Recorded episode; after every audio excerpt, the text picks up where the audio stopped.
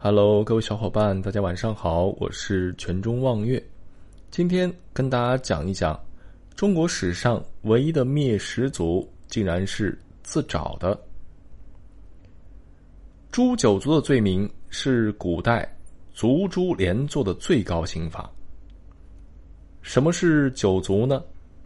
一种说法是，从当事人起，往上数四代至高祖，往下数四代至玄孙，这八代人，如此再如上自己这一代，正好是九族。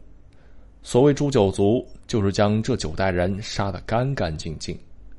按常理说，诛九族是将当事人和其亲属杀光，直到杀无可杀。已经算是刑法之极，但是明成祖朱棣却发明了诛十族。朱棣起兵造反，当了皇帝以后，开始对原先反对他的人进行大清洗，如齐泰、黄子成等人都采取了诛族的刑法，而抵抗最久、屡屡将朱棣打败的铁铉，则被割下了耳鼻。毁坏肢体，又将他的尸身投入油锅，惨不忍睹。但是齐黄等人的遭遇，与一名是方孝孺比起来，已经算是小巫见大巫了。方孝孺才名响遍天下，朱棣也十分的爱惜，不忍杀害，于是百般拉拢。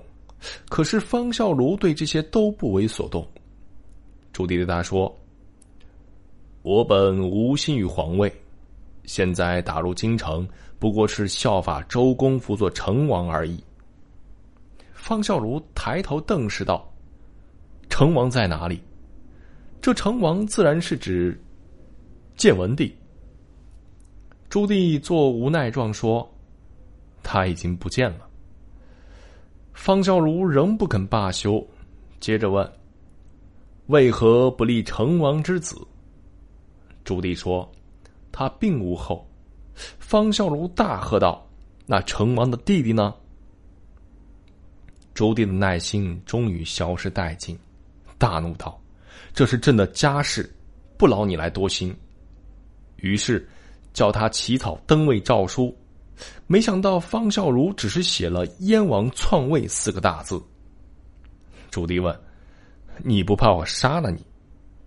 方孝孺说：“你杀了我，我也不会与你同流合污。”朱棣冷笑道：“哪有那么容易？我要诛你九族。”方孝孺怒道：“诛我九族算什么？有能耐你便诛我十族又怎样？”这句话引起了一个大灾难。心狠手辣的朱棣果然诛了他的十族。这第十族从哪里来呢？原来，加上方孝孺过往的好友，正好十族。在朱棣称帝的第八天，他特意在南京的聚宝门设刑台，开始诛杀方孝孺的十族。方孝孺一代国士，对自己的死根本不放在心上，但眼睁睁看着自己的亲友在自己面前被人诛杀。心里之痛实在是难以诉说。不过呢，他并没有屈服于朱棣的淫威，只是等着自己死亡那一刻的来临。对他来说，那也是解脱了。这一次大屠杀一共持续了七天，死者多达八百余人。最后一个死的当然是方孝孺，他大骂不止。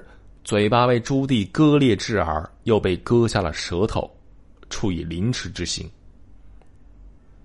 方孝孺忠于建文帝，也许不过是对帝王的愚忠，但他为此付出了生命的代价。但也许这就是他的诚之所在。方孝孺是读书人，手无缚鸡之力，但他内心的力量不知比那些贪生怕死、卖主求荣的人。